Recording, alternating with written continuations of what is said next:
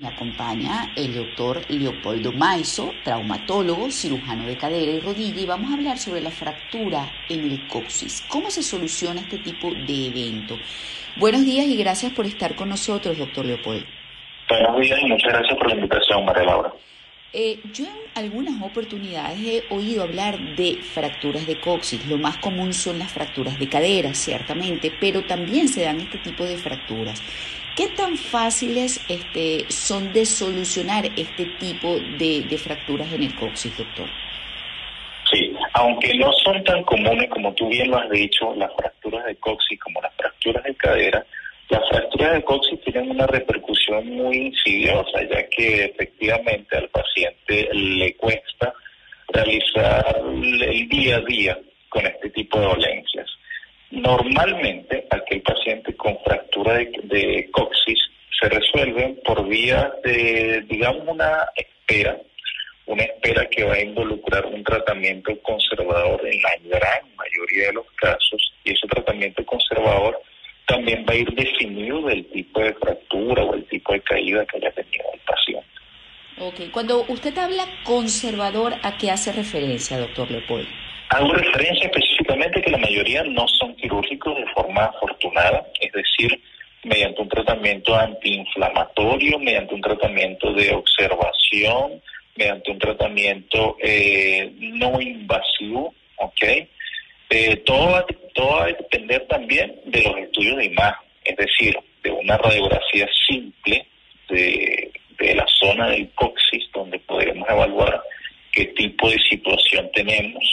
Normalmente son fracturas que ocurren de forma más común en las mujeres por la anatomía del coxis, que se encuentra un poco más inclinada hacia adelante y eso la hace más propensa a fracturarse. También está el hecho de que naturalmente los hombres tienen una posición más recta de la pelvis, lo que protege al coxis, a diferencia de las mujeres. Claro. Y por el otro lado, recordemos también que el canal del parto al momento del nacimiento de un niño influye mucho. A veces niños que son muy grandes, macrosómicos, pueden ocasionar fracturas en coxis en las mujeres. Entonces, Eso influye también en lo que es respecto al tratamiento, de la intensidad o la severidad con que se haya ocasionado el trauma.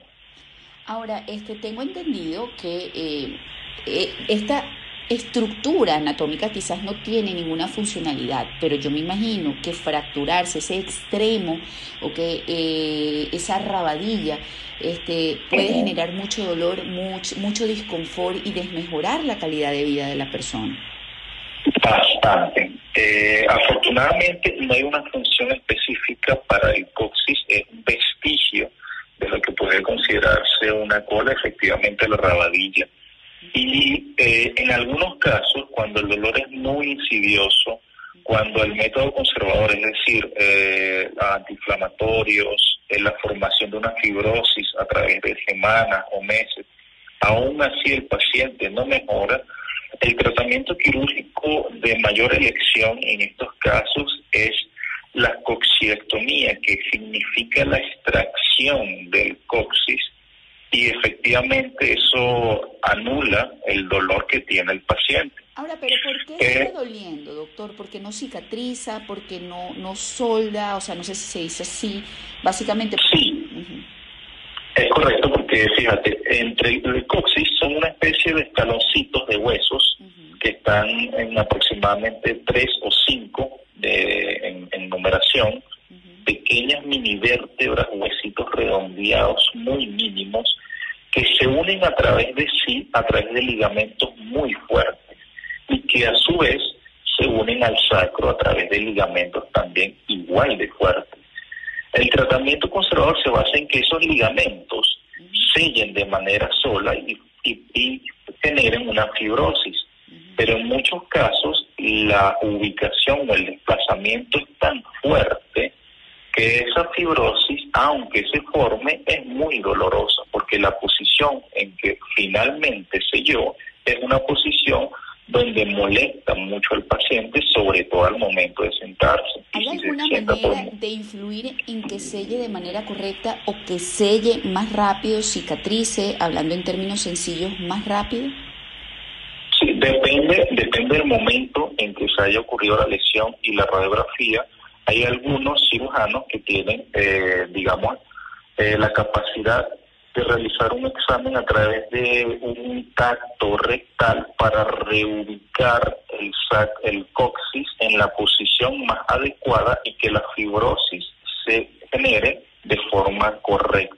Okay. Pero eso solo se haría si el paciente acude en los primeros días o incluso las primeras horas de haberse lesionado. Si es algo crónico, no va a servir este método. Claro, claro. Y normalmente este tipo de evento suele la gente como que retrasarlo. ¿Por qué? Porque como no puede caminar, puede moverse con dolor, pero sí puede hacerlo, lo va dejando pasar, vamos a ver si se me sana, vamos a ver si cesa el dolor, y entonces la consulta es tardía, me imagino. Correcto, así es. Okay.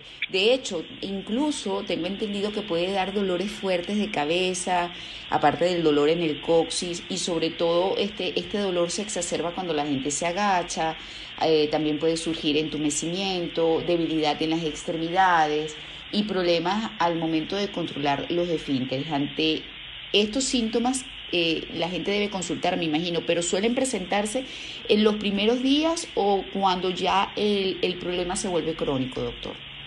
Normalmente los primeros días del paciente lo que se caracteriza es un dolor local, justamente en la zona del coxis. A medida que se va formando la cicatriz y la fibrosis, depende si esa fibrosis se formó de forma inadecuada, el paciente va a presentar síntomas muy relacionados con el control de esfínteres, es decir, durante el momento en que va al baño duele y molesta mucho, durante posiciones de estar sentado mucho tiempo, durante el estar en la cama es muy incómodo, es una sensación que va y viene, y como es una sensación que va y viene, muchas veces el paciente en aquellos momentos en que no duele piensa que no es necesario acudir al especialista. Entonces ya hay que tomar mucha precaución con esto, porque estos tratamientos deben ser lo más pronto posible si queremos que el dolor desaparezca. Okay. Bueno, muchísimas gracias, doctor. Como siempre, muy útil su participación en el programa. ¿Puede darnos alguna red social a través de la cual la gente pueda consultar o simplemente consumir los contenidos que usted genera? Claro que sí, me pueden seguir a través de Instagram en @drmaizo, doctor Maizo, o a través de mi WhatsApp en 0424-158-5571. Bueno, muchísimas gracias al doctor Leopoldo Maizo por habernos acompañado, traumatólogo, cirujano de cadera y rodilla.